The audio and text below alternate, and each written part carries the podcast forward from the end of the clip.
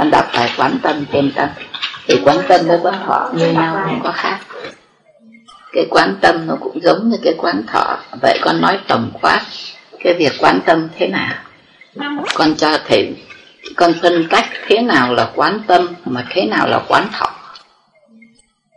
Ở đây nói chữ tâm là bởi vì kinh tứ niệm xứ đây thì Phật cứ thể theo người thế gian.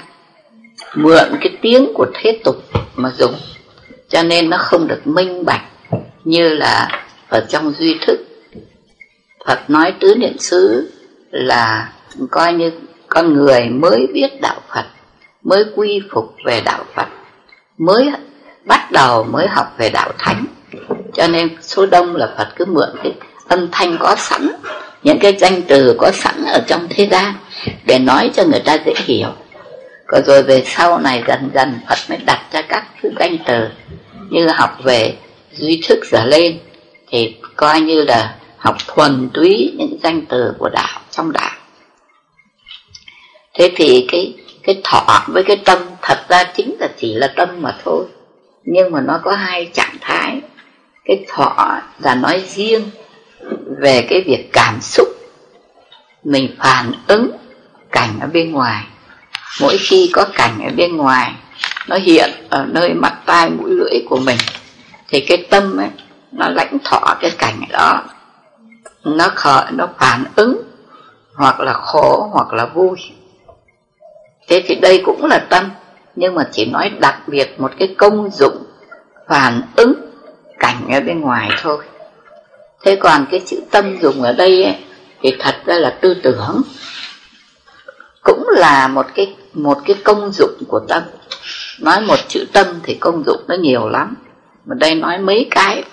Một cái nói về cái phần thọ. À, là cái sự mình khổ vui theo cảnh ở bên ngoài. Còn cái tận cái chữ quan tâm đây ấy, thì tức là nói về cái ý thức là cái tưởng ấm thôi. Đây là về cái tưởng. Hoặc tưởng tham nó khởi lên hoặc tưởng sân nó khởi lên hoặc là quảng đại hoặc tán loạn hoặc định à, thì đây nói riêng về cái phần tưởng tức là nói về cái tưởng tâm. Thì mình cũng như là quán thọ mình chỉ tĩnh tâm mà mình xem xem rằng cái gì nó khởi lên. Thế nó khởi lên thì mình biết nó khởi lên rồi mình theo dõi cho đến khi nó diệt. Mà cái quan hệ nhất là tách mình ra đừng nhận là mình người thế gian thì người ta cứ nói tôi thích cái này tôi không chịu cái kia. Đó. Thì đó là người ta tự lòng mình vào những cái tưởng và cho thành nhận cái tưởng là mình. Cái chấp ngã nó nặng nhất ở cái chỗ này. À, nhận cái tưởng là mình nhận cái khổ vui là mình rồi nhận cái hành ấm là cái thiện ác là mình. Thế cho nên rồi nhận cái thấy cái nghe tôi thấy tôi nghe. Cho nên ở trong quán về nụ ngủ ấm đó, Phật phân tách cái tâm Phật cũng chỉ nêu bốn trạng thái.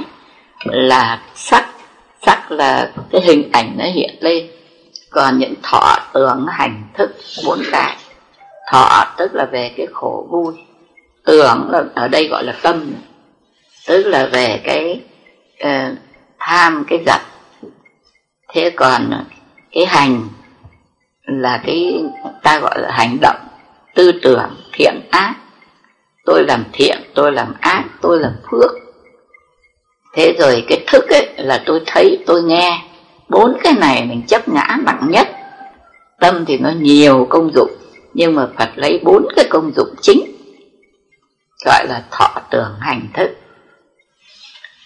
Thế còn ở đây ấy, thì chúng ta chỉ học có hai thôi là cái thọ với cái phật với cái cái mà gọi là tâm ấy, tức là tưởng cái tưởng ấm thì chúng ta chỉ theo dõi như cái tham nó hiện lên. Ừ. Thấy ưa thích một cái gì thì biết là tham đã hiện lên. Thế rồi theo dõi cái tâm ưa thích ấy cho tới khi nó diệt đi.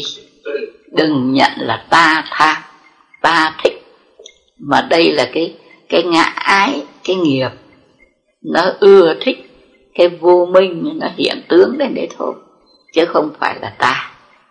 Thì cứ tập để tách mình ra. Mỗi khi không bằng lòng, thì nhìn lại cái tâm mình, thấy cái cảm giác bực tức nó hiện lên. Thì biết đây là cái bực tức. À, nó hiện lên, chứ không đừng nhận là mình. Đừng thấy là mình. Cái tập số một mà quan hệ nhất là cái đó bởi vì từ xưa tới nay chúng ta cứ để cho nghiệp lực nó chi phối. Bởi vì ta cứ nhận những cái thứ này là ta.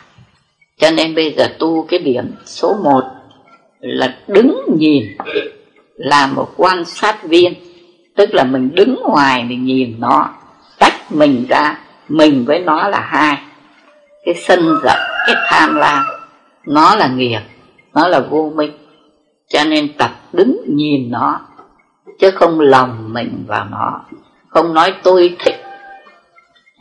Mà biết là cái nghiệp tham nó đang nổi lên. Cái chủng từ tham nó nổi lên. Không nói tôi giận. Tôi không bằng lòng. Mà nói là nhận rằng đây là cái nghiệp sân nó đã nổi lên. Mà mình nhìn vào nó. Ví dụ như một người người ta nói một cái âm thanh mà với mình mình khó chịu những người phàm thì vơ lấy cái âm thanh ấy để mà giận, rồi giận luôn cả cái người nó đã nói những cái âm thanh đó. Thì đó là cái thông thường từ lịch kiếp phàm phu chúng ta vẫn cái kiểu ấy.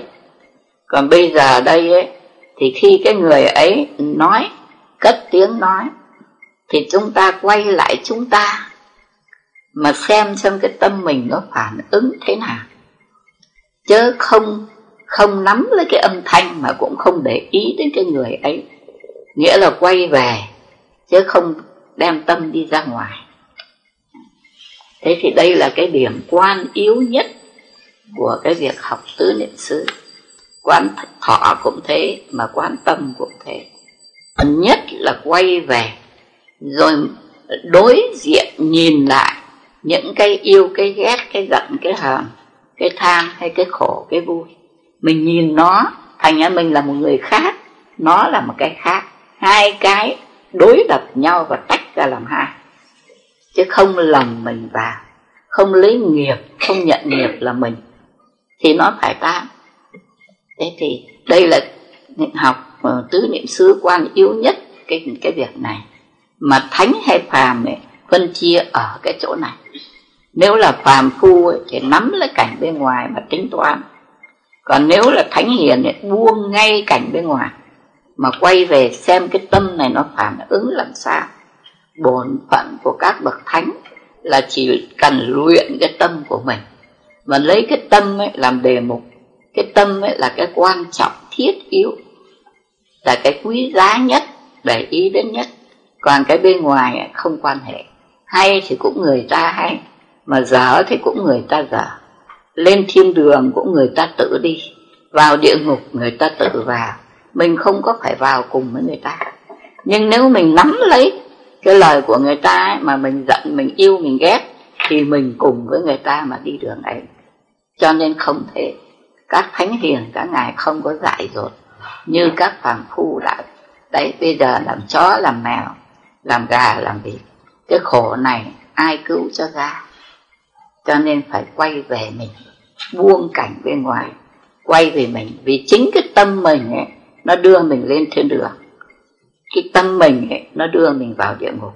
Chứ không phải cái người kia người ta nói mình mà mình phải vào địa ngục. Đấy. cho nên đừng theo người ta vào địa ngục mà tự mình tách ra nhìn lại cái tham mấy cái giận. Thế mình nhìn nó thì nó tan đi. Thì như thế gọi là giải thoát như thế gọi là gỡ nghiệp. Chỉ có một việc ấy thôi, cho nên giản dị, dễ làm mà thành công ngay ngay tại chỗ, ngay giờ phút ấy. Nó ở ngay cái thần kinh giao cảm của mình. Cho nên nó phát đúng, người tàu người ta bảo nó từ ở tim ra. Mà chúng ta học bây giờ nhà trường dạy thì từ bộ óc nhưng mà bộ óc vẫn có một cái đường dây thần kinh giao cảm với tim ở chỗ tim này thế cho nên người tàu người ta nói ở tim ra cũng không sai. Rác tham về sân là phát xuất từ cái chỗ thần kinh giao cảm. Trong thần kinh của mình nó phát xuất ra đấy. À. cho nên mình học lăng nghiêm gọi là cái hôn nhiễu nhiễu tướng. Mà cái nếu mà một khi mà đã nhận cái hôn nhiễu nhiễu tướng này làm tâm thì quyết định nó ở trong thân thật sự hôn nhiễu nhiễu tướng đấy thì bây giờ giờ lăng nghiêm học lại đi. Thì con cứ giờ đó con tìm trong cái bài tâm biên mạng. Này đó cái câu ờ, cái gì? Cái câu để thầy thầy nhớ cả cái câu thì con nhận ra ngay. À, kết ờ, uh, ám bụi vi không kết ám thành sắc. Sắc tạp vọng tưởng tưởng tướng vi thân nội duyên tụ giao su ngoại bôn giật hôn nhiễu nhiễu tướng dĩ vi tâm tánh quán tâm trên tâm thì cái việc tu nó cũng giống như phần thọ cho nên thầy thầy ờ, khỏi nói nhiều nhé. Bây giờ đến ờ, quán pháp trên pháp. Đây thì cái quán thọ trên thọ quán tâm trên tâm. Là cũng như thầy nói là lúc mà những cảm giác khổ vui hiện lên của tâm thì đó cũng gọi là thọ nhưng mà thuộc về cũng gọi là tâm hành nghĩa là khi con khởi cái tưởng lên khởi cái tư tưởng đó hoặc thích hoặc yêu hoặc ghét cảm tình. Đấy, những cái thuộc về, ở đây gọi là tâm, tức là về tưởng. Chứ cái thọ nó cũng là tâm. Mà cái tưởng nó cũng là tâm, như ban nãy thầy vừa nói. Thọ, tưởng, hành, thức, cả bốn cái đều thuộc về tâm. Đều là tâm cả. Nhưng mà chia làm bốn thứ. Ở đây sở dĩ mà Phật dùng chữ tâm ở đây là là theo cái cái danh từ thế gian, những cái tiếng nói của thế tục cho nên nó không được rõ ràng, minh định. Về sau Phật dạy chúng mình quán cái tâm Phật mới đặt ra những cái danh từ để cho nó riêng biệt. Thế thì cái quán thọ hay là ở đây, cái chữ tâm ở đây tức là tưởng đấy về, nói về trong ngũ ấm thì thuộc về cái tưởng ấm thì ở đây cứ gọi là tâm. Ừ, chứ nó cũng là một mà thôi. Nhưng mà cái công dụng nó khác nhau, cái tác dụng nó khác nhau. Một đằng ấy là thọ cảnh trần một đằng ấy là từ cái khổ vui ấy dấy lên cái tư tưởng. Để cái khổ hễ mình khổ ấy, thì mình dấy lên cái sân. Hễ mình vui ấy, thì mình dấy lên cái tham cho nên nó có cái tư tưởng khởi lên. Thì đó thuộc về tưởng ấm mà ở đây ấy, gọi là tâm. Nó nhẹ hơn cái tưởng nó không phải là nó nhẹ mà nó là một cái tác dụng khác với cái tưởng cũng là tâm như như bốn cái nó có bốn tác dụng nó có nhiều tác dụng mà chúng ta chỉ học có bốn. Đấy, cái thọ là thọ lãnh cảnh ở bên ngoài vào gọi là thọ. Thế còn cái gì nữa? À tưởng. Tưởng tức là ở đây gọi là tâm đó. Nó dấy lên, khởi lên cái tưởng yêu, tưởng ghét. Yêu thì là tham mà ghét là gọi là sân. Thế rồi hành, tức là nó nó nó thành những cái tác động hoặc thiện hoặc ác. Thế là hành thế rồi thì là uh, thức thức là tôi thấy tôi nghe tôi ngửi tôi nếm. Đấy. nó có bốn cái tác dụng ấy mình đều nhận là tâm cả. Mình đều nhận là ta. Thì bây giờ phải biết là bốn cái tác dụng này nó là nghiệp. Tác dụng mình không phá nhưng mà mình phá cái nghiệp của chúng ta nó bị cái nghiệp chi phối từ lâu rồi. Thì bây giờ phải đủ cái sáng suốt chứ đừng nhận là tâm. Ở đây là mình học để thấy những cái giả mà bỏ đi. Rồi mai đây học lăng nghiêm để thấy cái thật đấy mà, mà sống. Ừ. Nói như con. Mà thay ví dụ như trong gia quản tâm thì con nghe thì chuyện buộc đi con nhìn nghe à thì con biết đó là đang nghe nhưng mà con vẫn nghe thì, thì lúc đó con niệm nó thì bây giờ con nghe thì con cứ nhận là như các vị đã hỏi cái tiếng gà gáy Đấy, thì con gà nó cứ gáy tràn cung mây đi. Thì bây giờ mình mình nhận thấy tiếng gà gáy thì mình cứ mình nhận là gà gáy. Thế rồi mặt đó tai mình vẫn nghe. Nhưng mà rồi trong cái lúc bây giờ nếu mà mình mắc vào cái tiếng tiếng gà gáy thì mình cứ lắng mình nghe cái gà gáy thì không phải là mình trở về tâm mình đâu. Nếu mà mình trở về tâm mình thì mình phải nghe thấy tất cả những tiếng khác nữa. Đồng thời nó hiện lên. Thế cho nên quay về tâm mình mà để ý đến tâm mình thôi. Mình nhận thấy tiếng gà gáy, mình biết là con gà nó gáy. Thế thôi, chứ không có chạy theo cái âm thanh của con gà. Mà lúc bây giờ hoặc là tiếng xe nó nổ, hoặc là tiếng gió nó vi vu, hay có tiếng có người nói mình phải nhận thấy.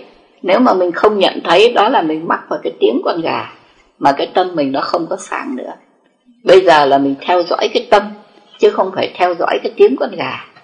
Mà bây giờ với tâm mình thì phải theo dõi. Ví dụ cái sân nó nổi lên thì phải theo dõi từ lúc nó nổi lên cho đến khi nó diệt. Đấy, cái khổ cái vui của mình ấy, thì mình phải theo dõi. Chứ còn cái âm thanh sắc tướng mình không theo dõi nó mà mình theo dõi cái cái âm thanh mà cái mà mình đang nghe thôi.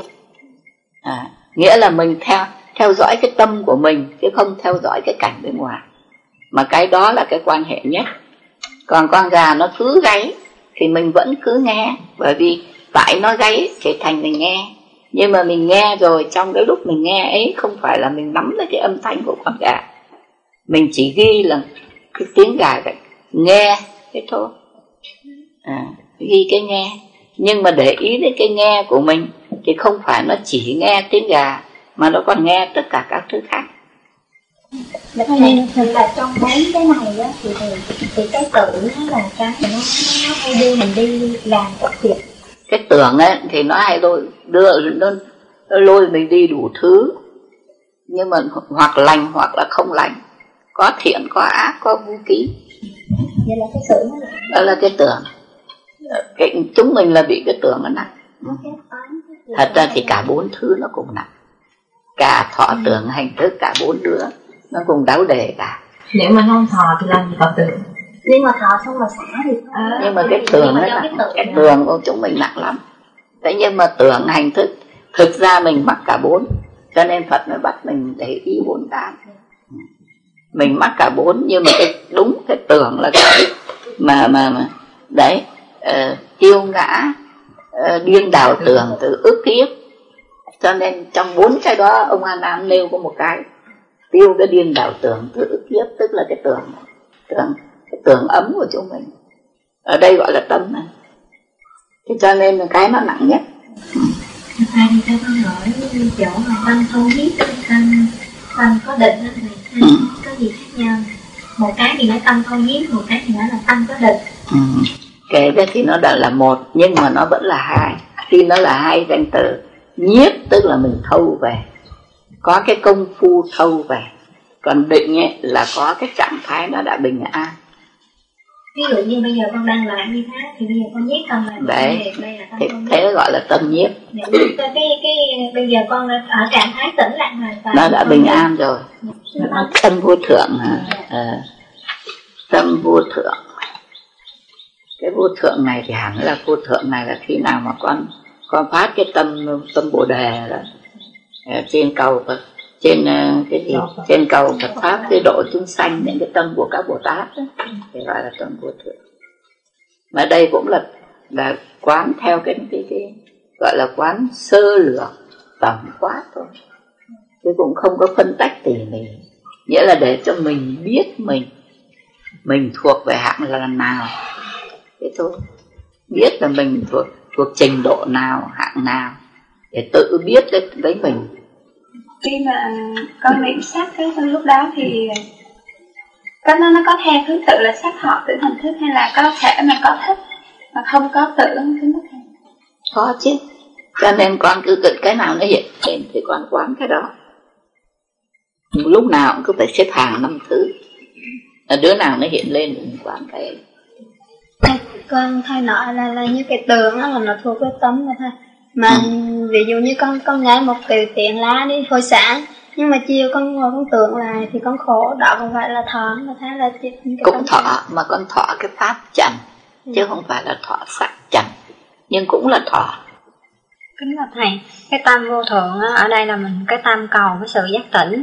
Là tâm Ừ. vô thượng còn ví dụ như giờ cái tâm mà mình à, hướng về cái việc lành việc thiện thì cái tâm nó có phải vô thượng thì là tâm thiện. Con thấy người ta làm việc lành con hướng về lành con tùy hỷ. Phải không? Con định Dạ. hỏi cái đó. Dạ. Thế thì cái đó gọi là thiện tâm.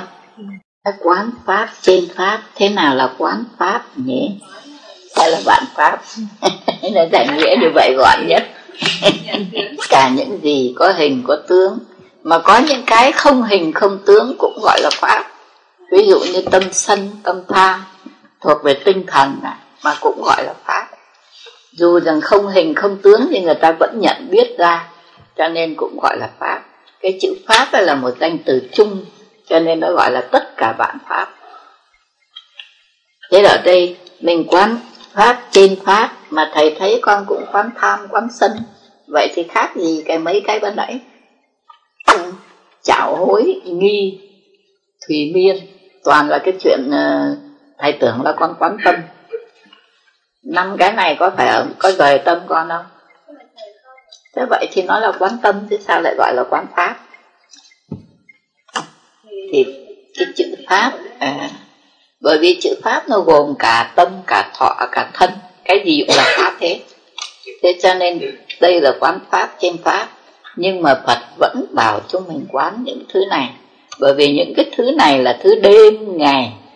Nó nó chi phối chúng ta cho nên bây giờ chúng ta cũng phải đêm ngày quán nó để mà mà tìm cách mà ra khỏi cái nanh vuốt của nó. Cái tham với sân chúng ta biết rồi bây giờ cái ngủ này con làm nào con quán này cái cái ngủ này thầy thấy nó luôn mình, mình ngủ đến mất rồi còn biết gì mà quán này mới hơi gà gà đó. Thì mình tự hỏi là buồn ngủ à? Thế rồi tìm cách mà mà giải cái buồn ngủ đi ở đằng sau đây ở, ông cái vị thiền sư đây ngài có dạy cách uh, giải cái buồn ngủ. À, rồi chốc học tới thì sẽ thấy chạo hối là thế nào nhỉ? Nói chạo là cái cử động à? Thì cũng đúng nhưng mà nó không bình thường người ta vẫn cử động mà không có nghĩa là người ta chạo chạo cử. Chạo cử tức là cử động chữ cử là cử động mà chữ chạo nghĩa là loạn. Có thể cái tâm loạn mà cũng có thể cái thân loạn. Thì đều gọi là chạo ở đây nói chạo hối. Gì đó cái miệng ừ, cái miệng loạn. Cái miệng cũng loạn đấy nhưng mà người, thầy ít khi người thầy nghe người ta nói cái bài chạo khẩu. Nhưng mà có nó liên tuyên mà thì, thì cái này có chứ không phải đâu thế nhưng mà ở đây người ta lại dùng cái danh từ là chảo hối mà ngài không tách ra làm hai cái. À, mà lại để liền nhau là một cái là chảo hối giảng ấy thì các nơi người ta đều giảng làm hai. Nhưng nếu nó là hai thì chúng ta phải để là lục cái. Chứ đâu có để ngũ cái tại làm sao cái ái dục là một cái sân hận là một cái thùy miên cũng là riêng cái nghi cũng riêng. Mà khi không khi không cái hối lại đặt hai cái vào với nhau.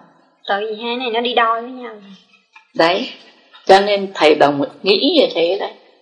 Thầy nghĩ rằng đây ấy, mục đích ấy là chữa những cái cái loạn của cái hối. Chứ không phải là định tâm là chữa hai cái. Nếu mà định tâm chữa hai tật thì đã để riêng hai cái khác nhau. Bây giờ để hai cái là một. Đúng rồi nhiều khi mình hỏi nhưng mà cái loạn mọi khi cái loạn như nói chạo cử hay là nói trong cái tâm nó rối loạn mà dùng chữ chạo thì cái đó là thông thường. Còn riêng ở trong ngũ cái đây ấy, thì lại đặt cái danh từ là chạo hối. Cho nên thầy cho rằng đặc biệt cái này này nó dây dứt những các vị tu hành. Cho nên nó chướng mới, mới đặt nó là cái ngũ cái. Còn cái loạn chạo cử buông lung của chúng mình ấy, thì không được đứng vào đây. Nhưng mà cái dây dứt đó chính là cái mà theo thì gọi là chạo ờ, thầy thì thầy thấy thế. Bởi vì nếu mà chữ chạo mà giả nghĩa như các nơi cứ giả nghĩa thì cứ đặt chữ hối riêng chữ chạo riêng. Thì cái chữ chạo ấy coi như là cái buông lung của thân tâm. Mà nếu mà định tâm Phật định như thế thì Phật đã đặt riêng ra một cái tại sao cái này Phật đã để hạ là hai cái là một. Cho nên cái ý đây là bởi vì những người tu, thì cái lương tâm của người ta nó vẫn tốt hơn những người bên ngoài. Cho nên người ta hay bị những cái hối hận, ta hay bị những các cái dây dứt. Mà cái dây dứt hối hận này nó chướng cái sự chứng quả. Thế cho nên đây Phật mới dạy chúng ta phải bỏ nó đi. Mà đã bộc lộ ra, mà la rồi, thì phần nhiều nó hết ngay có những cái thứ hối hận mà người ta chưa giải bày được. Đó. Nhiều khi những cái vi tế, những cái vi tế người ta, những người tu với phần nhiều mới có cái này, nghĩa là những người có cái lương tâm tốt và sáng, thì người ta mới thấy những cái lỗi của người ta. Th- đây là là lời bàn của thầy thôi, chứ không biết có đúng hay không đúng. Thầy thầy bàn với trong chúng như thế. Chị em có thể có có thấy không? Có những cái những cái lỗi mà đã được la đã được bật ra bên ngoài rồi thì dễ quá. Cái đó nó, nó, nó hết dễ quá rồi. Đã được la rồi đã mọi người đã biết cho mình rồi thì thôi cái đó nó xong. Nhưng có những cái mà mà mà đây là để đặc biệt dạy những người tu thôi. Những người người ta tu người ta mới có những cái lương tâm tỉ mỉ. Người ta mới thấy được cái sai của người ta. Chứ những cái bọn phàm phu ồ ạt à, làm tội tày trời cũng chả biết. Phải không? Những cái người tu người ta mới có những các cái chỗ tế nhị. Mà có những cái lỗi mà người ta nó âm thầm thì nó mới mang cái dây dứt thầy nghĩ như vậy thì những cái ấy nó mới làm chướng cái bước đi. Đây là cái cái chỗ thầy nghĩ như thế. Cho nên đây phật mới đặc biệt đặt một cái chảo hối ở đây. Để cho những các vị mà tự xét cái tâm của mình ấy, nó có cái lỗi. Thế rồi bây giờ thấy được thì chỉ có một việc sám hối rồi bỏ nó đi. Chứ đừng để đừng cho cái sám cái cái cái hối hận là cái tốt. Đừng cho cái hối hận là cái tốt. Mà nên biết rằng đã đành là rất tốt. Cái người có tội mà biết hối thì rất tốt. Nhưng mà xong thì nên bỏ đi. À. chứ nếu mà để cái đó nó dây dứt ở trong tâm ấy, thì không không chứng quả được. Cái tâm tâm có an ổn bình yên thì cái tâm ấy mới có tác tỉnh mới có chứng quả. Hồi nãy thầy giảng thì thò về cái tâm là một mà khi mà à, cái tâm cái tâm là cũng những từ từ những tâm khi mà con họ khi con nghe con sự la con thì con khổ. Còn một cô khen con thì con vui. Mà khi đó khi con tưởng lại thì nó có câu cái ý thức vào phân biệt cái lời la và cái lời khen. Tất cả đều là ý thức hết. Cái vọng tâm của mình ấy chính là cái ý thức rồi cả bốn thứ nó là ý thức hết thọ tưởng hành thức thức của mình đều là ý thức cả. Vì chúng ta bây giờ chỉ sống với ý thức thôi chứ có ra ngoài được cái ý thức đó. Chúng ta chưa thoát được nó. Sống hoàn toàn với nó chứ chả có lúc nào là lúc rời nó cả. Ừ. cho nên là cái ý thức. Từ cái đạo hối này thì mình để cái tâm đi. Vị, uh, thì dĩ nhiên là những vị mình ta đã tu thì người ta có sám hối rồi. Ừ. nhưng mà nó người ta còn cứ giữ cái tâm dạ. cứ tưởng ví dụ như đối với cha mẹ cái lúc sinh tiền phải không? Mình có một cái chỗ nhiều cái lỡ lầm. Thế bây giờ bố mẹ chết rồi tưởng lại. Thì mỗi một lần cứ nhất là cái lúc an tĩnh ấy, thì những cái gì mà nó thâm tâm mình nó hiện hết. À, thế là lúc bây giờ nó hiện ra những cái mình cứ tự dây dứt dây dứt thế thì ở đây mình thật minh bạch nói cho mình nhận ra là ừ thì nếu mà đối ví dụ như đối với cha mẹ mà bây giờ lỡ rồi thì bây giờ chỉ có một việc an tĩnh mình thành tâm đối trước Phật mình sám hối những cái sai, sai quấy của mình rồi một lòng tu đi.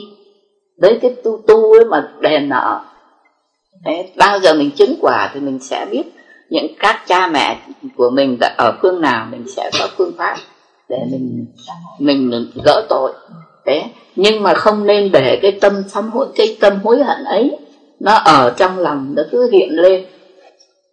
Vừa mới dùng cái danh từ gọi là dây dứt đó. Thì thì cái nếu mà như thế thì không thể định được không thể nhập định được. Cho nên phải bỏ đi. Thì ở trong uh, trí độ luận ngài uh, long thọ bồ tát ngài bảo rằng cái người có trí tuệ có tội nhận được tội của mình hối hối nghĩa là nguyện sẽ từ bỏ cái đó đi. Rồi thì một giả đi đường lành chớ mà không có nghĩ tới nữa. Không có uh, hối hận lên xuống để cho cái tâm nó bất an thì không vào được nữa. Còn bây giờ ví dụ như hồi nhỏ con con là cái cho ba má con buồn bây giờ con đi tu rồi con biết rồi con không có nên tránh hối ba má thì dĩ nhiên mình biết lỗi mà nếu ba má còn thì may quá đối trước ba má hồi đó con như thế con dạy. Bây giờ con biết có lỗi rồi con xin con xin lỗi ba má. Thì cái đó có những cái mình ray rứt trong tâm nhưng mà mình không trở bày được. Ví dụ như cô ăn trộm tiền của ba cô thì bây giờ cô cậy cho cô phải tỏ ra chứ không có cái gì mà để để để, để không tỏ ra được. Sao lại không tỏ được? Bây giờ nói luôn với ba rằng con cái hồi con bé còn có móc túi của ba mấy xu thì bây giờ con xin sớm hối. Nhiều khi nói xong rồi họ ai móc Bên nói thì cô có kể cái thầy mới biết chứ con thầy đâu có biết. Cho con hỏi à, thầy ví dụ như hồi con bé đi con ăn cắp cái gì đó của mẹ con hoặc của ba con rồi xong rồi thì tuy là ba mẹ con không có bắt được nhưng ba mẹ con nghi thôi. Nghi là con ăn cắp thì con có những lời lời ác mà thầy. Ví dụ như con thề đi thì con nói là con mà lấy thì con đọa địa ngục. Thì sau khi mà con nói như thế thì con biết cái lỗi thì con đi sám hối ba mẹ con rồi ờ, ba mẹ con cũng có chỗ tha thứ lỗi nhưng mà hiện tại bây giờ con vẫn cứ cứ hối hận cái lời nói thì đúng rồi đấy. Thì đúng rồi. Thì như thế gọi là chảo hối. Bây giờ nó cứ những cái tội ấy nó cứ hiện ra nhưng mà mình đã có lời sám hối ba má rồi ba má đã hoan hỉ rồi thì coi như việc đã xong thì bỏ đi và từ nay đừng có thế nữa có thế thôi. Rồi một lòng một dạ mà tu chứ đừng mất thì giờ mà cứ nhớ tưởng tới đấy nữa. Ngục vậy thì ba má con đã nghĩ cho con rồi mà con đã có cái lòng sám hối mà con chịu bỏ cái lỗi đó rồi thì cái tội địa ngục của con. Thầy thầy chắc là cái tội địa ngục ấy nó cũng tan đi nhiều rồi. Nhưng mà cẩn thận làm sao ờ từ lúc còn nhỏ dại không biết cứ bà đâu nói đấy. Chứ những cái ảnh hưởng của lời nói nó nguy hiểm lắm. Thì đã đành là bây giờ mình mới biết là mình có lỗi thì bây giờ mình sám hối. Ừ. thầy đang hỏi như là như là vừa rồi con về thế là à, anh con mới, mới đánh con chó thì con thương quá. Con thương quá thì anh ấy con nói sao anh ác thế. Anh nói chứ nó là con chó nó nó nó không có nó ý anh nói là nó là con chó nó nó con chó anh nó không sao ý anh như vậy. Ừ. con nói chứ à, con nói anh là à, vâng nó là con chó nó không biết gì không sao nhưng mà con người mà làm không đúng thì không bằng nó. Thế là hỗn rồi đấy. Em mà dám nói anh. Thế rồi con sám hối anh chưa? Còn cười nữa cơ mà nó đâu có biết sợ bây giờ nó nghĩ lại nó còn cười. Thích chí nó nói với anh nó một câu đắc chí lắm. Em nói như vậy thì mai mốt con bị bạ làm chó. Ấy nên cô phải sám hối đi. Thế sám hối anh chưa hay là cũng không? À, chưa, chưa. Mà bây giờ nói lại còn cười chứ nó đâu có biết sợ. Nó không biết sợ tội cho nên bây giờ nó còn cười như vậy thì sám hối. Sám hối mà muốn sám, sám hối mà muốn hết tội ấy là mình phải sợ tội thật sự mình sợ tội mà mình biết rằng như thế này rồi đọa lạc nặng nề. Thế cho nên phải mình có bị sợ hãi. Thế thì cái sám hối của cô nó mới thiết tha thật sự thì nó mới tiêu được tội. Chứ còn bây giờ nó còn nó còn cười thế kia là nó còn đắc chí cái về cái câu nói của nó. Thì làm sao mà gọi là sám hối được? Thầy nhưng mà con nói như vậy cũng bạ lắm. Nói như vậy thì không, không lợi đâu. Nhưng không bằng con chó thì không được. Không con nói là con người á nói con chó nó không biết gì không nói làm gì nhưng mà à, con người mà biết rồi mà làm những cái việc ờ, như là không biết suy nghĩ như vậy thì cũng không bằng nó. Thế có phải rõ ràng. Rõ ràng là anh là con người ấy chứ còn phải anh còn ai là cái con người đứng ấy nữa. Anh là cái con người mà anh làm việc không bằng đấy anh không bằng con chó. Chứ chứ nếu nói anh là con chó lại còn nhẹ còn anh không bằng con chó lại thì không bằng nó dây ngang thế như thế mà hãy còn bảo rằng mình chưa có lỗi. Nhà đi con có cái gì sai sót với bố mẹ con với anh con thì bây giờ anh con bố mẹ con còn thì con về con phải sám hối. Đúng rồi. Nhất là đối với cha mẹ. Nhiều khi mình gần gũi mình cậy cậy cái tình thương. Cho nên rằng đối với cha mẹ mình coi thường. Cái lờn đấy như bé nó nói anh nó thấy là tại nó lờn anh nó quá nhưng chắc là bởi vì anh nó cũng nhỏ tuổi bằng anh em tương đương nhau, thì hay chơi với nhau thế cho nên là coi thường. Chứ mà không được, cái đó không, thật không được. Thầy thầy có nghĩa là chú vực các chú có tin hay mà thì chú không được vào sao. Thế là con cái nghĩ một mình con ở nhà thì con không có mở cho ai vào xem hết, thì mình con trong nhà thôi. Thế hôm sau chú cứ này nhà chú nói là con có làm sao được con? Thấy chú tiểu ngồi thì cả xóm người ta vẫn hay chọc chú ấy thế con bảo là lưng ai mà chẳng có mu không tin không tin ra hỏi đến mù mà xem thì tên là tiến à, nghĩa là con nói đến cái tàn tật của chúa. Ấy, thì con nghĩ báo thù không có cách nào lôi giấy tàn tật của người ta ra giết móc. Ừ. lúc mà con ngồi thiền này lúc tĩnh nó cứ hiện cái hình ảnh của chú lên vậy con thấy nó tội nghiệp mà không sửa là con tội báo. Thôi thì chung quy đó nó là đấy những cái ấy gọi là hối hận. Thế nhưng mà bây giờ mình biết lỗi thì mình nếu mà tiện thì mình ví dụ như cái chú ấy chẳng hạn người ta có tật mà mình ờ, giết người ta. Thế bây giờ mình sám hối mà mình lại nhắc lại cái câu ấy thì coi như là người ta lại thiệt thêm một lần nữa thế thì bây giờ mình không nên đối trước người ta mà mình sám hối. Mà trong cái hoàn cảnh ấy thì mình tự trách cái tâm của mình. Tự trách cái tâm của mình mà từ nay thì cẩn thận, đừng có những cái nữa. Thế thôi, rồi thì yên tâm mà tu hành. Chứ không nên là cứ luôn luôn nhớ tới để cái tâm của mình nó mất bình an thì không tốt. Hối hận là một tâm sở tốt. Nhưng nếu để cái hối hận nó đang khiến cho mất bình an không tu hành được, thì trở lại thành là một tâm sở xấu. Cho nên cái cái hối nó thuộc về cái bất định pháp. Vừa là thiện mà lại cũng là ác. Thiện khi nào nó giúp cho mình tỉnh ra, còn hối mà nó nó khiến cho mình mất cái bình tĩnh, mất cái an ổn, không tu hành được, thì gọi là, thì nó thuộc về tâm sở xấu. Còn chữ nghi chúng ta sao lại ở tâm tu? Người đang tu hành sao lại có chữ nghi ở đây nhỉ? Thì cái nghi cũng thế, nó cũng có hai. Có cái nghi tốt mà có cái nghi xấu. Như chúng ta học mà có cái chỗ ngờ, chưa hiểu, tâm của chúng ta nó chưa rành mạch về một vấn đề, một câu học một câu ở trong kinh. Thế thì mình phải có cái nghi đó và phải tìm cách để giải quyết nghĩa là tìm hiểu cho bằng được cái lời phật lời uh, bồ tát lời trong kinh. Thế thì như thế cái nghi như vậy lại là tốt. Nghi rồi tìm để cởi ra để cho hiểu. Thế thì cái nghi ấy là cái hay. Thế còn cái nghi như chúng ta bây giờ học Phật pháp Đấy. Phật cũng nói bên cực lạc Đức Phật A Di Đà cứ niệm Phật là được vãng sanh. Mà chúng ta ai cũng biết cái cõi thế gian này ấy, là đáng chán. Ai cũng biết sanh già bệnh chết là đáng chán. Về cực lạc là được gần Phật để học Phật. Biết thì chúng ta biết hết cả. Nhưng ở trong lớp này đã có người nào nhất tâm niệm Phật cầu vãng sanh chưa? Tại sao thế? Chưa tin Vì còn nghi Đấy, cái nghi mà nó không nó không minh bạch rõ ràng. Cứ tưởng như là mình đã tin.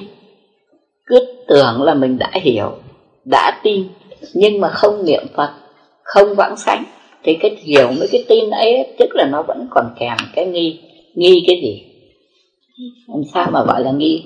Còn bây giờ mà các các cụ ở bên hương sen ấy tuy là đã giữ sạch vạn duyên để để về hương sen nhưng mà chưa nhất tâm niệm phật. Là tại bởi vì cái lòng tin nên phật nó chưa minh định. Chưa quyết định.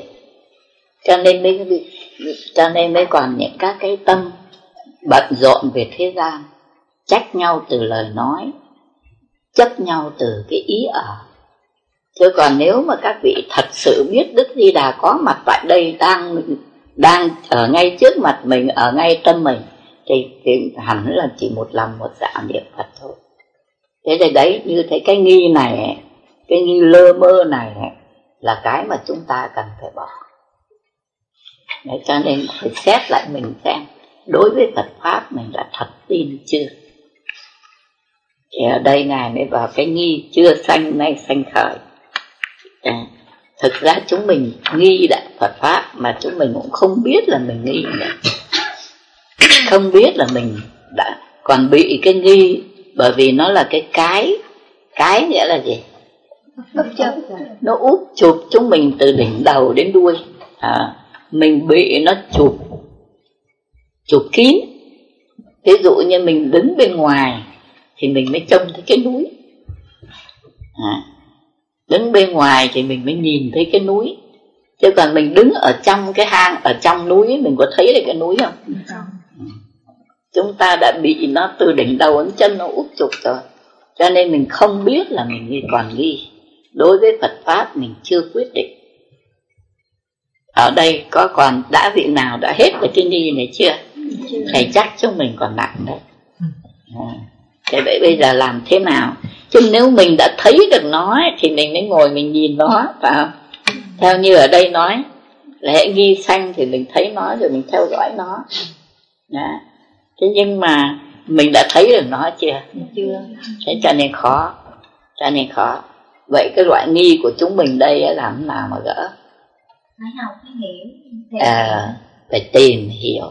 Học để ý và tìm hiểu. Tìm hiểu cách nào? Hoặc là tra cứu hoặc là suy ngẫm hoặc là hỏi những các bậc ờ, trên mình người ta hiểu được rồi thế thì phải tìm hiểu cho nó quyết định cái tâm đi. Thì lúc bây giờ tu pháp môn nào cũng thành công. Còn đằng này cứ học lơ mơ. Pháp môn nào cũng học lờ mờ lờ mờ. Cái nào cũng biết mà thôi. Nhưng mà an tường chưa có. Cho nên nó vẫn cứ lờ mờ. Thì cái cái lờ mờ ấy ở đây gọi là cái nghi. Cái loại nghi này là thành ra mình không có quyết mình không tinh tấn được nhưng mà nhiều khi biết nhưng mà nhưng mà mình chưa buông xả thế gian có người thế thế nó thì bởi vì bởi vì cô chưa tin Phật pháp cô mới chưa buông xả thế pháp thì cái đó không gọi là nghe. Thì đấy bởi vì chưa tin Phật pháp cho nên cô không buông xả được cái thế gian. Chứ nếu mà một khi đã có cái tứ đế rồi thì đâu có đến nỗi. Tin quyết định rồi thì không còn nghi nữa ví dụ như con học á đang còn lơ mơ chưa có đến đâu nữa. Ừ. nhưng mà con thấy ví dụ như mình đi vào cái tự mình tự này mình tu thì mình thấy cả thân cả tâm mình nó nhẹ nhàng hoặc thấy mình có cái sự cởi mở. Như vậy đâu còn nghi là thầy. Thấy tân thân tâm nhẹ nhàng thì chỉ là được cái kết quả cái khinh an thế thôi. Chứ còn sự thật cái tuệ giải nó mới cần à, cái tuệ của mình đã khai chưa? Trong pháp chúng ta học về ngũ cái. Còn cái thứ hai là nói về cái gì? Chân lý. Ấn. Tức là bây giờ tập chiếu kiến ngũ uẩn ra không? Để mà độ nhất thiết khổ ách thì bây giờ chúng ta tập như thế nào để con quán giống như người ta quán cái thức? Thức nó xanh thức nó diệt. Thì đúng bởi vì mỗi khi có cái sắc hiện lên thì tức là cái thức đã xanh thì bây giờ chúng ta quán cái này ấy, thì chúng ta cứ ngồi tĩnh.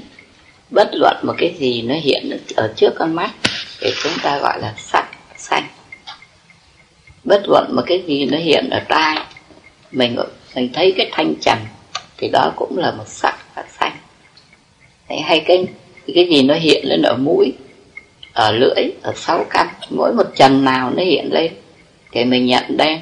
Đây là sắc đã xanh thế rồi sắc nó diệt. Mình cũng thấy. Thế như thế là là tập nhận ở nơi mình.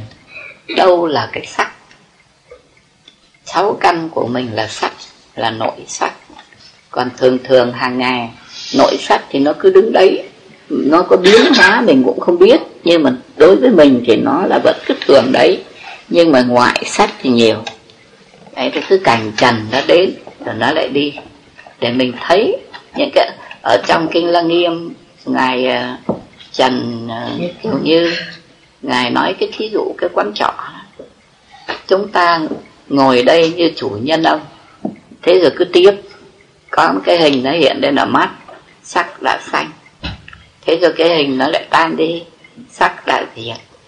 Rồi cái hình khác nó hiện lên thì sắc là xanh thì chúng ta tập như thế để nhận diện được những cái ông khách này. Thế rồi những cái âm thanh đó, nó đến chơi ở cái tai của mình, rồi ở mũi, ở lưỡi, ở thân. Những các thứ cảnh trần nó hiện lên, rồi nó tan đi.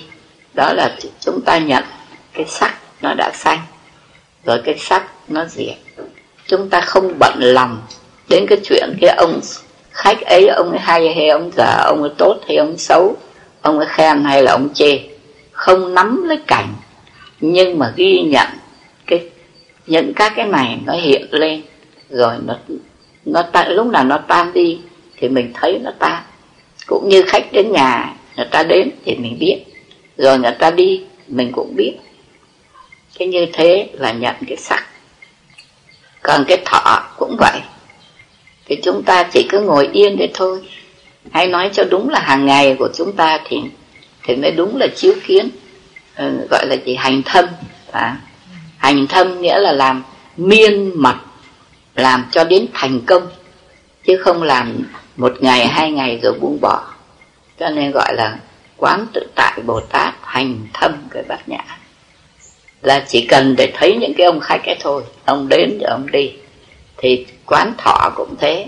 Mỗi khi có cái khổ đến à, cứ có ông khách đến mắt hay là đến tai đến cả năm sáu căn thì là cái ông thọ ông lại cái thọ ấm nó cũng có nổi nó nổi liền. Thế thì mình nhận ngay đây là thọ ấm đây là khổ vui. Mình nhận ra thế mình theo dõi nó nó lên xanh rồi nó diệt. Thế rồi ở tâm mình theo liền, nhanh hơn điện là cái, hoặc là cái cảm tình, hoặc là cái ác cảm nó khởi lên đã. cảm tình thì đó là đã tham, mà ác cảm thì đó là đã sân thế rồi, nếu mà có những phản ứng, hoặc là mình có lời nói mình đáp lại, thì thì cái đó mình, tức gọi là hành đây ở miệng thì là khẩu hành, mà ở tâm chỉ có nghĩ thôi thì cũng là tâm hành. Mà ở tay chân thì gọi là hành động. Thế thì nó có cái hành nó hiện lên. Thực ra thì là cái thức ấy nó phải đi đầu. Bởi vì mỗi khi mà sắc nó hiện lên ấy, thì là phải phải cái gì? Thấy cái thấy thấy nghe người nên thì những cái là cái phân biệt là gọi là thức. Thì thực ra cái bởi sở dĩ mà người ta để cuối cùng là bởi vì cái thức nó là bản thể của tất cả mấy cái đó. Thật còn cái việc việc mình quán hàng ngày, thì mỗi khi mình thấy, phải thấy trước là rồi cái sắc nó mới hiện lên. Nghe đã, thì rồi cái âm thanh nó mới có, nó mới có cái cái gọi là sắc trần, nó mới có. Thế thì như thế cả ngày, mình cứ ngồi mình soi cái cái thân tâm của mình những các khách đến rồi là đi. Thì như thế gọi là quán ở đây gọi là gì? Uh, quán uh, năm thủ quán quán pháp trên pháp đó là quán năm thủ quán thế nếu mà lúc mình quán ví dụ như mình cái lời nói làm cho mình buồn. Thế thì cái buồn ấy nó hiện lên. Mà mình ngó nó mà nó không tan nó lại càng buồn nữa nó càng tức nữa nó nổi lên. Thì mình phải dừng lại để mình quán ừ, quán cái nhân duyên sanh. Do đâu mà cái buồn này nó lại sanh ra? Mình tìm cái nhân, cái duyên, rồi mình thấy được cái buồn để hư vọng. Đến khi mình nhận được nó, hư vọng, thì nó tan.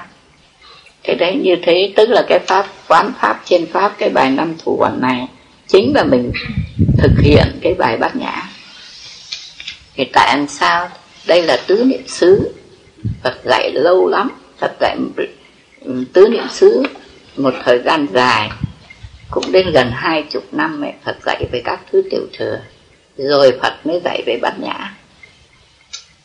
Thế tại sao mà đây nó lại thành là chính là cái bát nhã của mình? Làm sao vậy? Ai cũng biết ai cũng hiểu là cái tứ niệm xứ này ấy, nó là then chốt của cái bát nhã.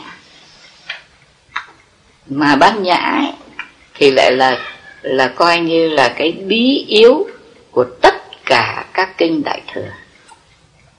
Thế thì vì thế cho nên chúng ta không thể nói là cái tiểu thừa và cái đại thừa nó cách nhau được. Cho nên chúng ta học tiểu thừa, trong tiểu thừa đã có cái nòng cốt của đại thừa.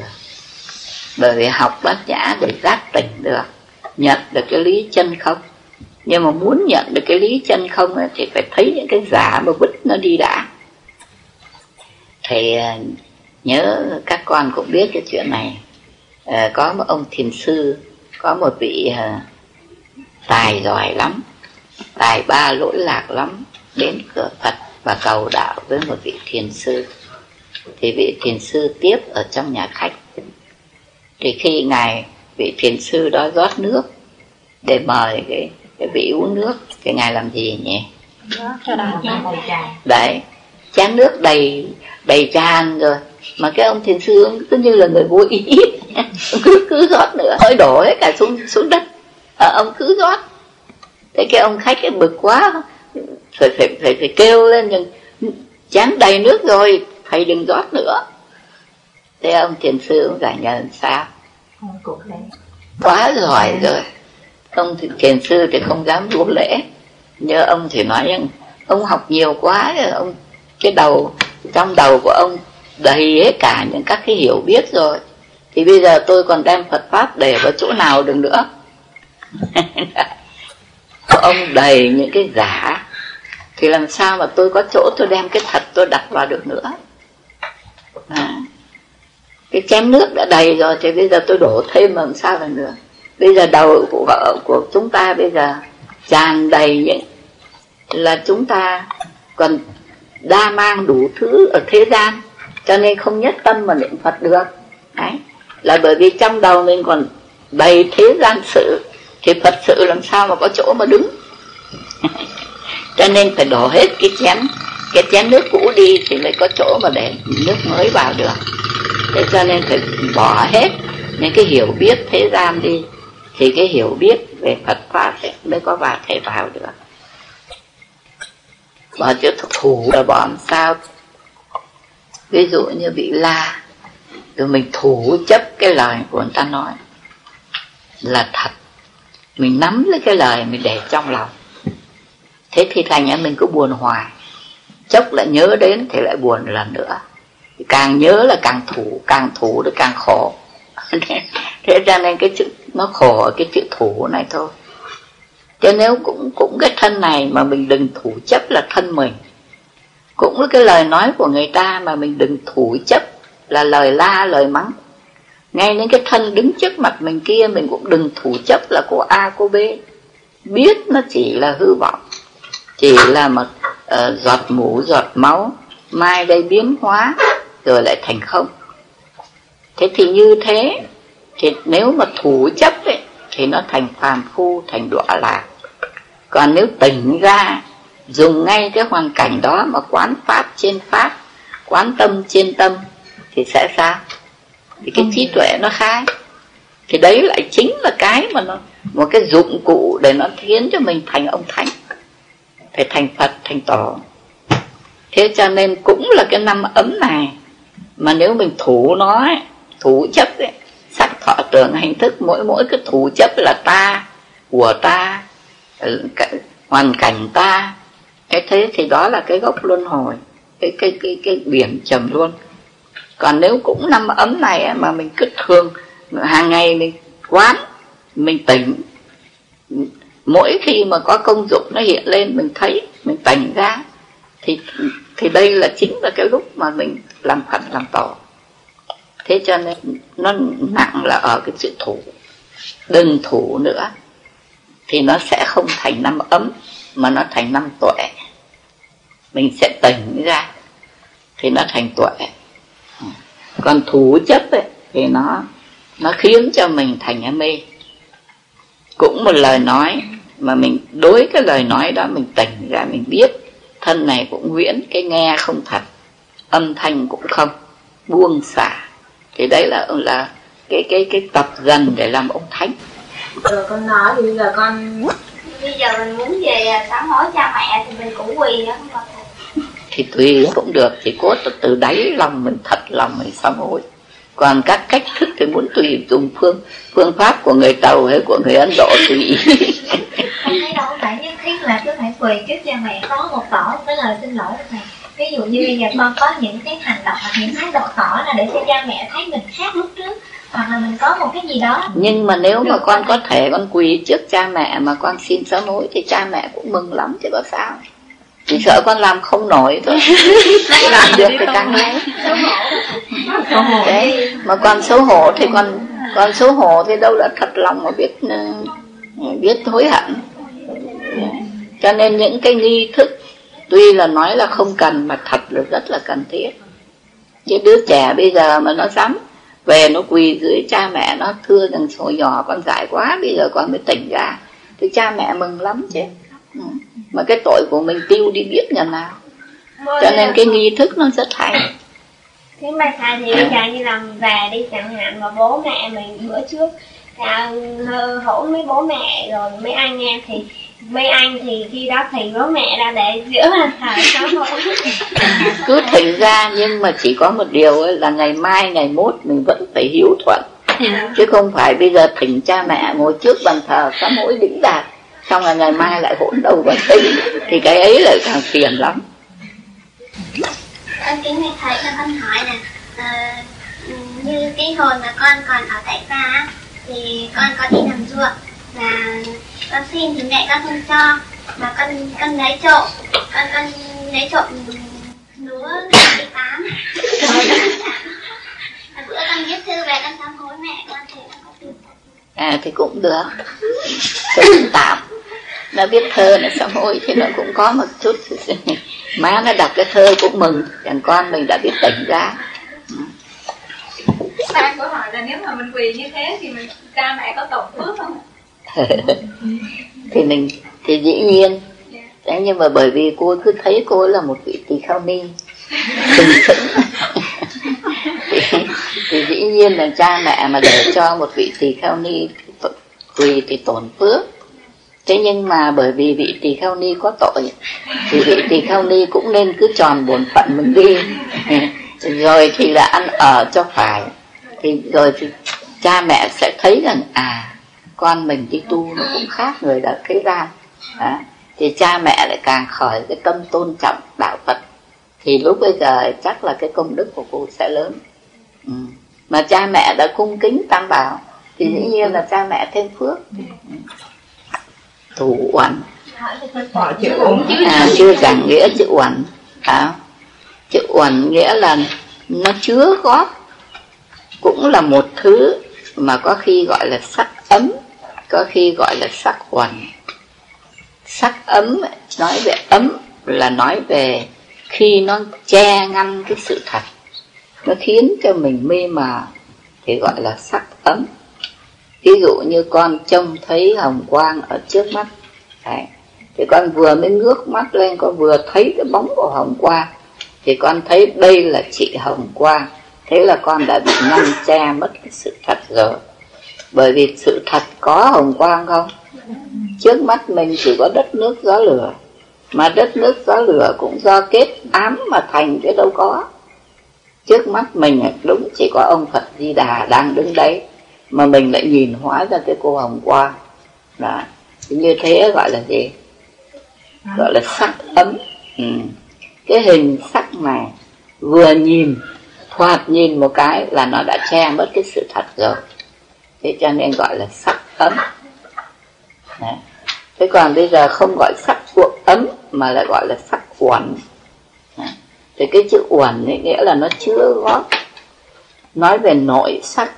Như con bây giờ hàng ngày cứ ăn cơm, rồi các tế bào cứ thành tiểu chứa góp lại, cho nên gọi là uẩn. Thế còn những cái ngoại sắc là như cái bóng của hồng quang nó hiện ở trước mắt con bây giờ chạy con nhìn thấy bóng hồng qua rồi con nhìn ra thấy cái ổi cái xoài rồi mai con lại thấy cái bóng của chị hồng qua thành ở trong tạng thức của con hiện bây giờ nó có chứa góp nhiều pháp trần không? À, vô lượng vô biên. Thế cho nên cái gọi cái chữ đó gọi là chữ uẩn. Sắc nó cũng chứa góp mà thọ nó cũng chứa góp. Bởi vì cái tâm của mình nó như cái máy cassette ấy. nó thâu không biết bao nhiêu thứ cái máy cassette nó chỉ có thâu âm thanh thôi. Chứ cái tâm của mình nó thâu hết cả hình sắc âm thanh rồi cái gì nữa. Yêu ghét mừng giận thiện ác tốt xấu cái gì nó cũng ghi cả. Vài hôm sau là con con nhớ lại thì là con lại thấy rõ ràng. Đó, cho nên cái tàng thức của mình nó có cái khả năng nó ghi chứa đủ hết không thiếu cái gì nó, nó chứa gót những cái làm trùng từ để ngày mai đây ấy, ờ, nó, nó khởi lên các thứ hiện hành. Như hôm nay con gặp cô Hồng Quang. Rồi ngày mai một cô thì Hồng Quang về Pleiku con thì về cái gì? À, cái mộc. uh, xuyên mộc. Đã mỗi anh đi một nơi. Nhưng mà chợt độ hai chục năm nữa gặp nhau nhớ không? À, tất cả những hình ảnh của hồng quang lại hiện lên đây là người bạn học cũ của mình xưa kia cũng ở trên cái gác lầu gác ấy. Có con gà nó cấy to to. Thì, thì mỗi mỗi khi mà đấy thì như thế gọi là uẩn nghĩa là nó chứa tích chứa. Cho nên cái chữ uẩn có cái nghĩa là tích chứa. Còn thông thường thì người ta cứ gọi là ấm cũng là cái sắc thọ tưởng hành thức. Cũng nó nhưng khi mà nói về cái nghĩa chứa góp thì gọi là uẩn còn nói về cái nghĩa nó che cái sự thật thì gọi là ấm. Cho nó cùng một thứ đấy chứ không phải hai ba thứ. Càng như bây giờ con con cái ngoài sắc đi ừ. con nhìn cái chuỗi rồi con nói đây là một sắc ấm. Ừ. tức là nhiều cái bè chuỗi nó hợp lại nó thành cái cái chuỗi đó là con phải quán. Ừ. còn bây giờ con chỉ chiếu soi thôi. Thì bây giờ cái chuối nó hiện lên thì con bảo đây là một sắc, sắc ấm đã xanh sắc đã xanh rồi sắc đã diệt. Thì đó là học theo cái cái bài của mình. Đấy. thế còn như con cái cái cái hình ảnh của cây chuối nó sẽ ám ảnh con cả ngày. À, khiến con cứ nhớ tới mà con không muốn bị ràng buộc. Thì con quán chuối nó chỉ là những cái bẻ rồi nó tan đi đâu có gì là sự thật thật này như trường hợp là ví dụ như con đi đứng đi ví dụ như con con đất con thấy một loạt tất cả các sắc ấm nó hiện ra một lúc như thế này thì là một hình ảnh chứ không phải là nhiều hình ảnh không phải một loạt hình ảnh mà là một cái ảnh. Cũng như con con chụp cái ảnh ấy thì con có một bức thôi ở trong đó có trăm ngàn người nhưng có một bức ảnh thôi. Đó là một cái nhận thức nó sánh thì kính thưa thầy vậy khi mà nó cử động một cái là qua một hình ảnh khác không à, biến nhanh lắm. Cho nên cái cái tâm của chúng ta nó tài hơn tất cả các thứ. Ở thế gian này không có gì tài bằng nó. Mà thầy như này có nói như cái chuỗi á, mà nhiều bạn góp lại thì mình vừa gọi nói là ổn được không thầy? Không phải. Nó đây là cái cái cây của nó. Đây mình nói cái chuyện uẩn của mình là là mình nói chuyện cái chứa góp ở trong tâm thức của mình thôi. Trong cái bài nội ngoại xứ này là chúng ta học về cái gì đây? Thì không phải dạy mình quán sáu căn sáu trần. Đấy. Chứ đáng lẽ các nơi mà nói cái chuyện nội ngoại xứ ấy, thì nội tức là sáu căn ngoại là sáu trần. Đấy, cho nên gọi là nội ngoại xứ. Tức là sáu căn với sáu trần nó thành 12 xứ. Thì các nơi là người ta phải quán sáu căn sáu trần nhưng ở bài của mình đây ấy, thì lại quán cái kết sử Đã, tỳ kheo biết mắt duyên sắc kết sử sanh khởi. Đấy, rồi theo dõi cái kết sử đó nó sanh rồi nó diệt. Đấy, mỗi mỗi mình đều biết rõ. Thế cho nên ở đây ấy, là mình chiếu soi cái kết sử chứ không phải dạy quán sáu căn sáu trần 12 xứ như ở trong kinh lăng nghiêm thì tại sao thế nhỉ? Tại sao quán sáu căn sáu trần mà lại không quán sáu căn không quán trần mà lại theo dõi cái kết sự? Mục. Đích đưa đến giải thoát. Mà hễ có giải thoát thì đó là người có trí tuệ. Mục đích là để giải thoát. Cho nên gỡ cái kết sử này gỡ cái chói thì đó là thoát. Mình từ xưa tới nay mình cứ để căn trần nó chói nhau rồi lại nhận là mình đứng ở giữa để mà cột lại. Thế cho nên gọi là trói buộc. Thì bây giờ phải quán cái kết xử. Mình cứ theo dõi xem cái gì nó trói mình.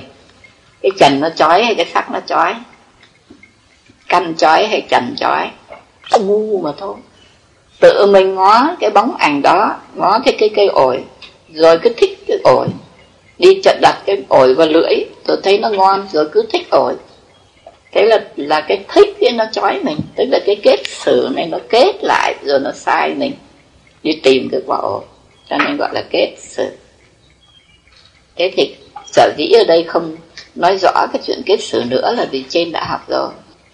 Vậy, vậy thì bây giờ cho nên chỉ chú trọng vào cái việc giải thoát. Cho nên phật chỉ cho mình cái việc đó.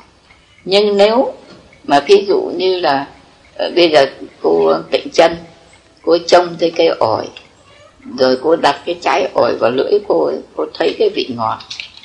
Đã thì kết sử đã xanh. Thế rồi cái vị rồi cô cứ thích mãi cái trái ổi ấy, khiến cho cái tâm của không được tản ra. Thì đó là kết kết đã thành sử nó đã sai cô ấy rồi đi tìm ổi rồi. Thế là nó trói cô chặt rồi thì bây giờ làm thế nào để cởi ra? Thì mỗi khi nó nhớ đến ổi đó thì mình biết là cái kết sử nó đã xanh phải không? Mỗi khi nó nhớ tới là cái kết sử nó đã hiện. Đó. thì cứ nhìn nó xem cái nhớ này á chứ không nghe nó. Không nghe nó nó dục đi tìm quả ổi. Nhưng mà bây giờ không nghe nó nữa cứ ngồi đây để đợi xem là cái kết sử này nó làm gì đây.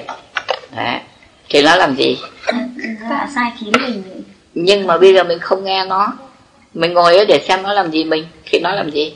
Thì nó tan đi mà thì nó tan đi thôi thế thì là mình thì coi như là mình cái hôm ấy mình thắng được cái kết sử đến ngày mai nó lại đòi nữa. Ngày mai đang học nó lại bảo nhắc cô tịnh chân rằng ổi ổi ổi thì lại xem lại cứ ngồi yên tĩnh nhìn xem là xem mà cái tiếng nói này nó làm gì nó ở đâu. Thì rồi thì nói làm sao nó lại tan đi. tan đi à thế là cô ấy đã gỡ cái cái dần dần. Cô không bị nó sai rồi. Chỉ còn kết chứ không bị sai. Thế cứ như thế năm lần mười lượt hai ba chục lượt. Thì giết rồi cô có còn đi chạy theo cái ổi nữa không? Dạ, mà thì rồi thì thôi. Nó sai mình mãi mà mình không nghe nó thôi nó bỏ. Nó bỏ nó tan đi. Thế là hết. Thế mà như thế gọi là giải thoát. Thế là cái mục đích của cái bài chúng mình đang học đây. Sáu căn đối với sáu trần hoặc yêu, hoặc ghét, hoặc tham, hoặc giận. Thì mình chỉ cứ ngồi yên, mình ngó nó để cho nó tan đi. Cần nhất, điểm thứ nhất là đừng để cho nó sai. Đó. điểm thứ hai, tách mình ra, đừng nhận nó là mình. Hãy làm được hai việc này, gọi là người giải thoát cứ nói tôi cầu đạo giải thoát, rồi có vị thì phải đi tận Đài Loan để học. Có vị thì phải đi tận nước này, nước kia sang Nhật. Bây giờ bao nhiêu tăng ni đi du học đó. Mà thật giải thoát ở bên Nhật Bản hay ở Đài Loan? Ở đâu? Đó, ở ngay sáu căn của chúng mình thôi. Cho nên tổ cứ bắt mình phải sám hối sáu căn. Ừ. Ở ngay sáu căn của mình hễ nó tỉnh ra thì là xong việc thì gọi là người giải thoát. Nhưng nếu mà ngồi quán mãi cái ổi mà nó quán mãi cái kết sử mà nó cứ hiện lên mà nó thúc giục sợ rằng khéo mà rồi có lúc mình quên mình nghe lời nó chạy ra cây ổi. Thì cô phải làm gì? Làm gì? Là thật sự phải quán căn và và trần. À, quán căn xem cái căn nào nó bị trói đây. Đó cái việc cầu quả ổi là căn mắt bị trói và căn lưỡi có hai cái và căn mắt với căn lưỡi. Thì mình phải quán cái con mắt của mình ấy, nó là cái hư vọng cái lưỡi là cái hư vọng. Rồi cái rồi lại quán cái quả ổi tức là cảnh trần đấy là hư vọng. Mà nó vẫn chưa hết thì phải quán mình tiếp xúc với cái quả ổi bằng cái gì? Mắt thì chỉ thấy cái bóng quả ổi mà lưỡi chỉ được cái cảm giác trên quả ổi chứ sự thật ổi nó là đất nước gió lửa. Mình không hề nắm được nó. Tập dần tập dần như thế. Nếu nó quá mạnh thì phải quay ra quán căn quán chặt. Mới để làm nội ngoại xứ. Phật ông rất tài. Thầy đố trong chúng tìm được trong đời sống của chúng ta. Có một cái gì nó ra ngoài 12 cái thứ này không? Tìm hộ đi có còn cái gì nó ra ngoài 12 cái này không? Đối với sắc Tai đối với âm thanh, Mũi đối với hương trần, Lưỡi lưỡi đối với vị trần, Thân đối với xúc trần, Ý đối với pháp trần à.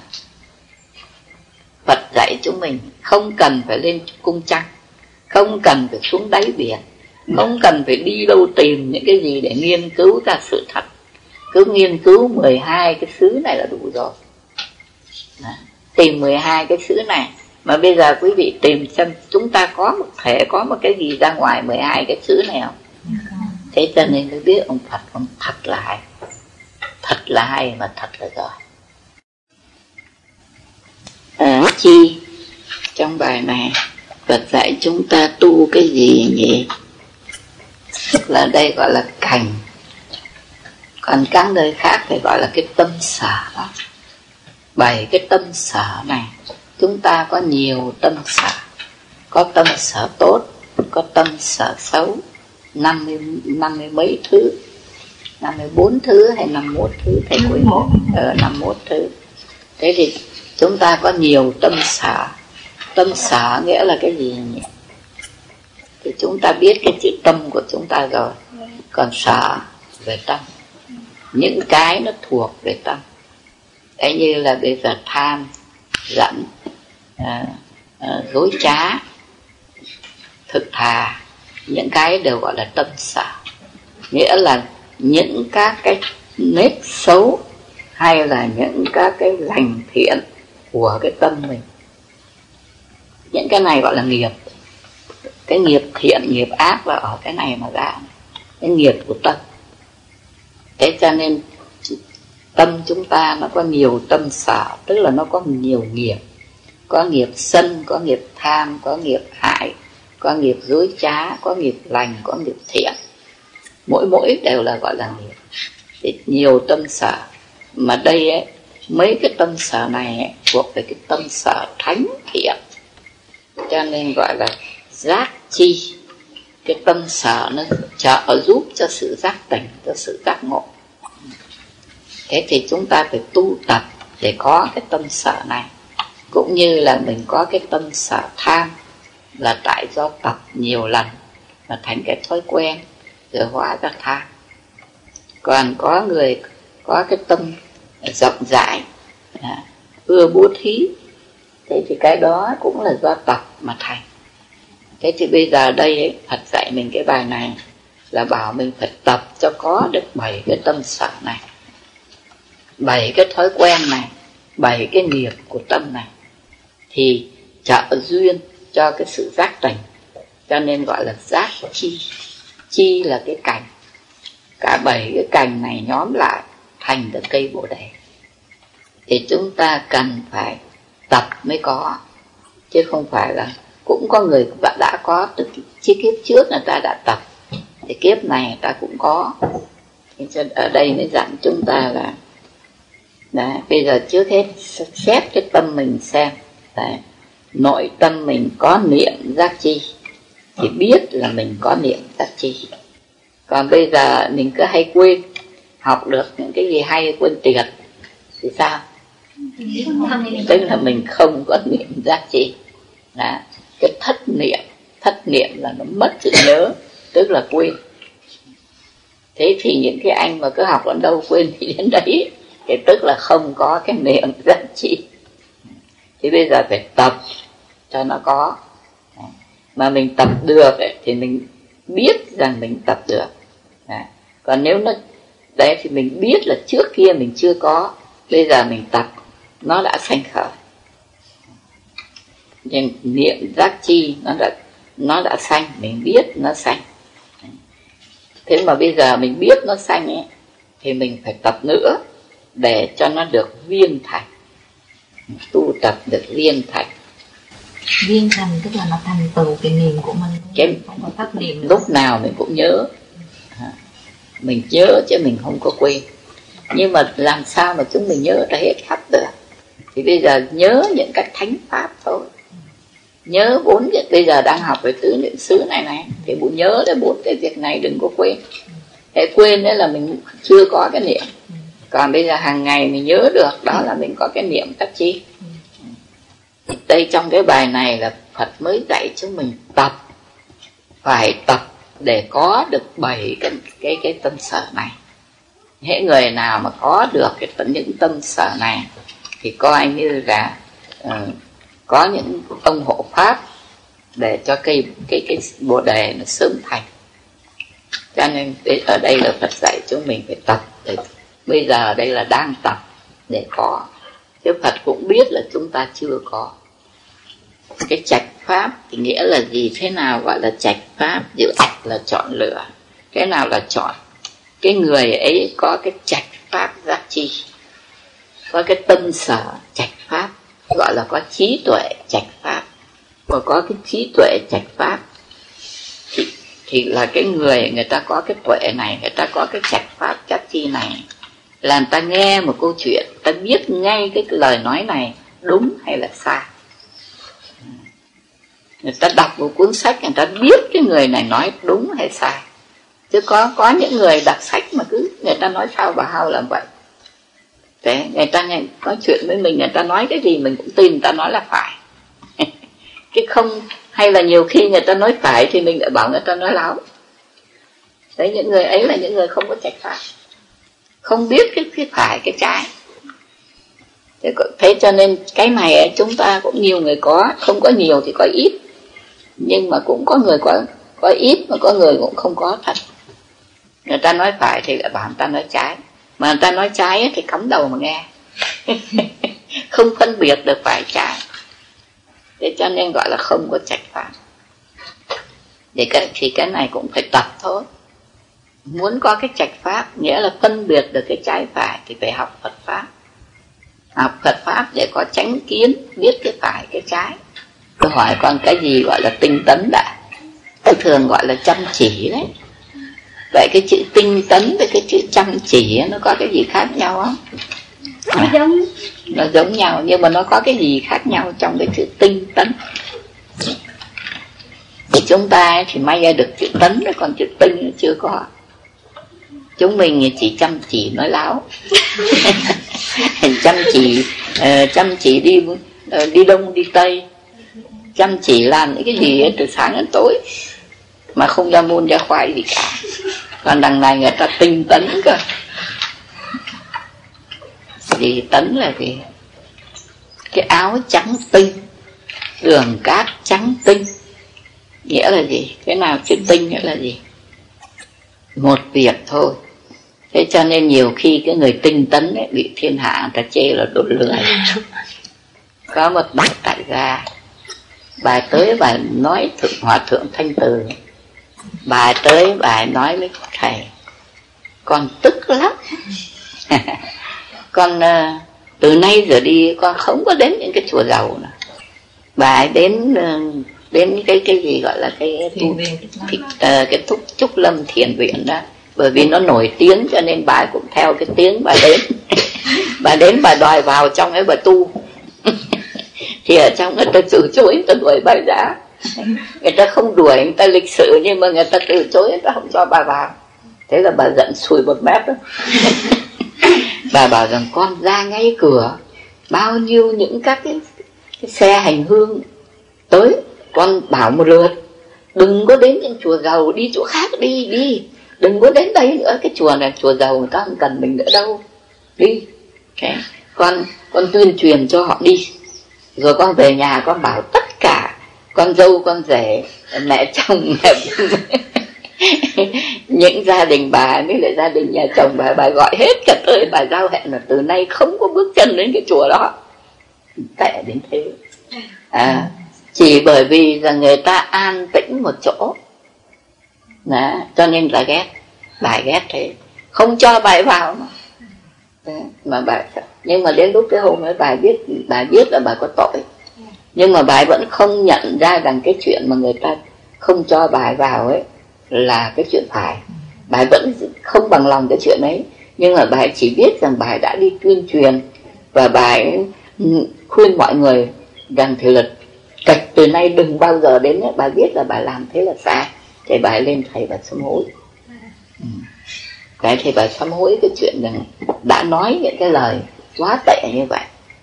Đấy thế thì những các vị ở trong ở trong cái thiền viện ấy có cái lỗi gì?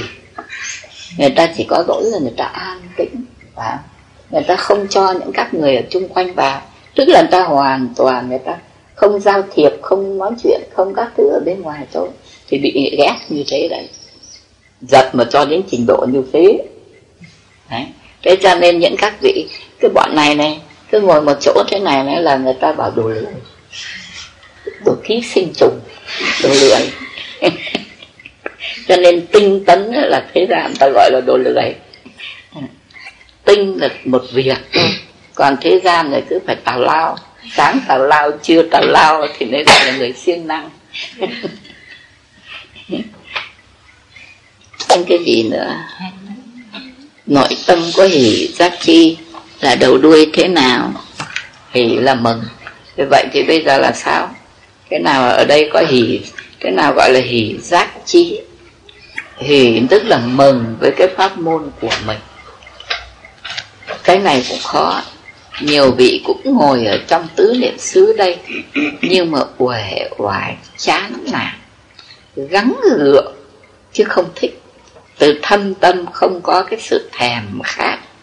Người ta nói rằng phải, mỗi khi mà được gặp Phật pháp, mừng như đói được ăn, như tù được thả. Thế thì cái người nào mà đối với Phật pháp mà bây giờ được gặp cái pháp môn này mà mừng như thế, thì mới mới mới có cái thể mà tiến còn bây giờ học mà lười, mỏi, chán nản, gượng ép thì không thành. Thế cho nên những các em mà lên xin tu mà tới chùa, mà còn cái nước mắt chạy quanh nữa là thầy không muốn nhận. Bởi vì còn khóc, đã đến chùa thì phải mừng. Bây giờ ừ từ xưa tới nay mình đã luôn lạc mãi.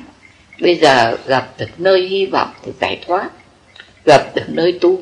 Cái người nào người ta mừng rỡ thì cái người ấy người ta mới hớn hở tu hành phấn khởi tinh tấn. Còn như đến chùa mà lại còn tù cái thân mình phải bỏ bỏ cha bỏ mẹ. Mình phải ờ, thế, thế này thế kia. Rồi sợ rằng mình lên chùa mình còn thiếu thốn rụt rè khóc lóc. Thì những cái người ấy còn còn cái ngại ngùng ấy thì khó mà thành công. Thế cho nên đây phải có gì giác chi những vị nào học tứ niệm xứ đã thấy là mình vui hoan hỷ tu cái pháp môn này. Hoan hỷ gặp cái hoàn cảnh này. Mừng mình được ngồi một chỗ một chỗ yên tu. Thế có mừng đấy thì mới có thành công. Mới có có phấn khởi, thì mới có tinh tấn. Như thế, tức là cũng có, tuy rằng nó không có mừng rỡ phấn, không phấn tấn rõ ràng, nhưng mà cũng đã có cái vui vui tu, phải không? Thế nếu mà đã có cái vui thì tức là mình đã bắt đầu có cái hỷ. Nhưng mà cái vui chưa mạnh mẽ thôi. Thì chữ hỷ đây á, thì nghĩa là một cái vui mạnh. Thế nhưng mà cái vui của con nó chưa phải là cái mạnh mẽ. Nhưng mà đã có vui. Con nếm được cái ý vị của sự tu hành. Và thấy cái cái cái cái ý vị này có lợi ích cho mình. Như thế cũng tạm gọi là đắc lực rồi. Có một phần nào. Chứ còn như là chán nản ngồi gắng gượng thì cái đó là khó khó vào bởi vì chưa nếm không nếm được cái pháp vị. Người ta thường thí dụ như đàn này gầy tay trâu. Thế nào là đàn này gầy tay trâu nhỉ? Dạ. Nó nghe rõ ràng nó cũng thấy cái tiếng nhưng mà nó không nắm được nó không thưởng thức được cái ý vị của cái tiếng đàn. Thế cho nên người ta bảo mang đàn mà gầy tay trâu. Đấy. thì có nhiều vị vào cái tứ niệm xứ này ấy, cũng như là nghe con trâu nó nghe đàn thôi. Con trâu nghe đàn nó có nắm được cái gì không? Nó không biết gì cả. Thế thì cũng có nhiều người như vậy, bởi vì không có duyên. Đấy những vị mà thấy chán, thấy ngại, thấy không thích, thế thì cũng cố gắng mà tập một, hai tuần. Và nếu không thể được thì nên ra học pháp môn khác. Chứ không nên gắng gượng mà chán làm cho đến nỗi nó ngấy rồi nó thành thành bệnh như thì nguy hiểm. Chiều thôi nhưng ngày hôm qua con lúc giờ quảng bất tình xong rồi thầy thì lúc con quảng xong rồi lúc mà xạ thiên thì con thấy có muộn cái gì nữa hết đó lúc đó con chán con con chẳng muộn cái gì hết đó mà tự nhiên con nhìn cái gì con cũng thấy con không thích. Thì, có, thì nó có hai thứ chán. Cái mà chán ấy nghĩa là học quán bất tịnh rồi biết cái thân này thực không có cái nghĩa lý gì. Thì đã cái thân này đã không nghĩa lý gì thì cái cảnh ở thế gian đối với nó vô vị. Thì cái chán ấy là cái chán tốt. Chán đó là chán cái, cái thật ta bà chán cái sinh tử. Thì cái chán ấy nó đưa mình đến cái cầu cái sự giải thoát cầu cái thánh thiện. Thì cái chán ấy gọi là chán tốt. Còn đằng này chán là chán ngay bài học nghĩa là mình thích đi cinema hơn thích đi làm cỗ làm bàn hơn thích đi chơi hơn. À, thì cái cái thích ấy nó thích nhiều quá cho nên vào cái bài này dạy về cái việc xả dục thì tự nhiên mình chán. Bởi vì nó bắt mình xả những cái mình thân thâm thiết cho nên mình học cách xả dục này mình không thể mình thấy chán. Thì cái chán ấy là là chán cái pháp vị không nhận được cái pháp vị không lãnh hội được cái vị của Phật pháp. Thế thì nó sinh ra cái ngấy cái chán. Mà đã chán đã ngấy mà mình cố ép ấy, thì nhiều khi nó không lợi thì nó sinh ra cái chỗ mà đâm cho kịch liệt buông xả Phật pháp không muốn tới gần nữa. Bởi vì sợ quá chán quá ngấy quá phải có những căn cơ như vậy cho nên Phật mới phải chọn cái sư guru Phật nói. Chứ Phật không nói ở các đô thành khác. Phải chọn cái nơi của những người người ta có thể có người ta có khả năng. Bởi vì học tứ niệm xứ là xả ly cả sáu trần để chán cái thân mình. Chán đây có nghĩa là uh, chán nghĩa là không có không có muốn tiếp xúc đến những cái cảnh thế gian. Chứ nếu mà mình không nắm được cái ý vị đó, mình không nắm được cái ý vị xả ly ngũ dục, thì mình chán, mình ngấy. Và nếu đã ngấy thì không vào được. Mà cứ cố ép những cái, cũng như cái món ăn ấy mà nó không tiêu, mà mình cố mình gượng mình ăn thì nó hại dạ dày. Cho nên vì thế gọi là trạch phạm chọn cái pháp. Những vị mà không hợp cái tứ niệm xứ, thì phần nhiều là những vị ưa tu, những cái hoạt động. Đi bố thí, đi làm cước thì những cái, những các cái gì mà thì nó hợp hơn. Còn cái này nó trở về cái tĩnh lặng, ly dục để cầu định, để an tĩnh cái tinh thần. Cho nên ai có hợp thì mới có nắm được ý vị thì mới vào.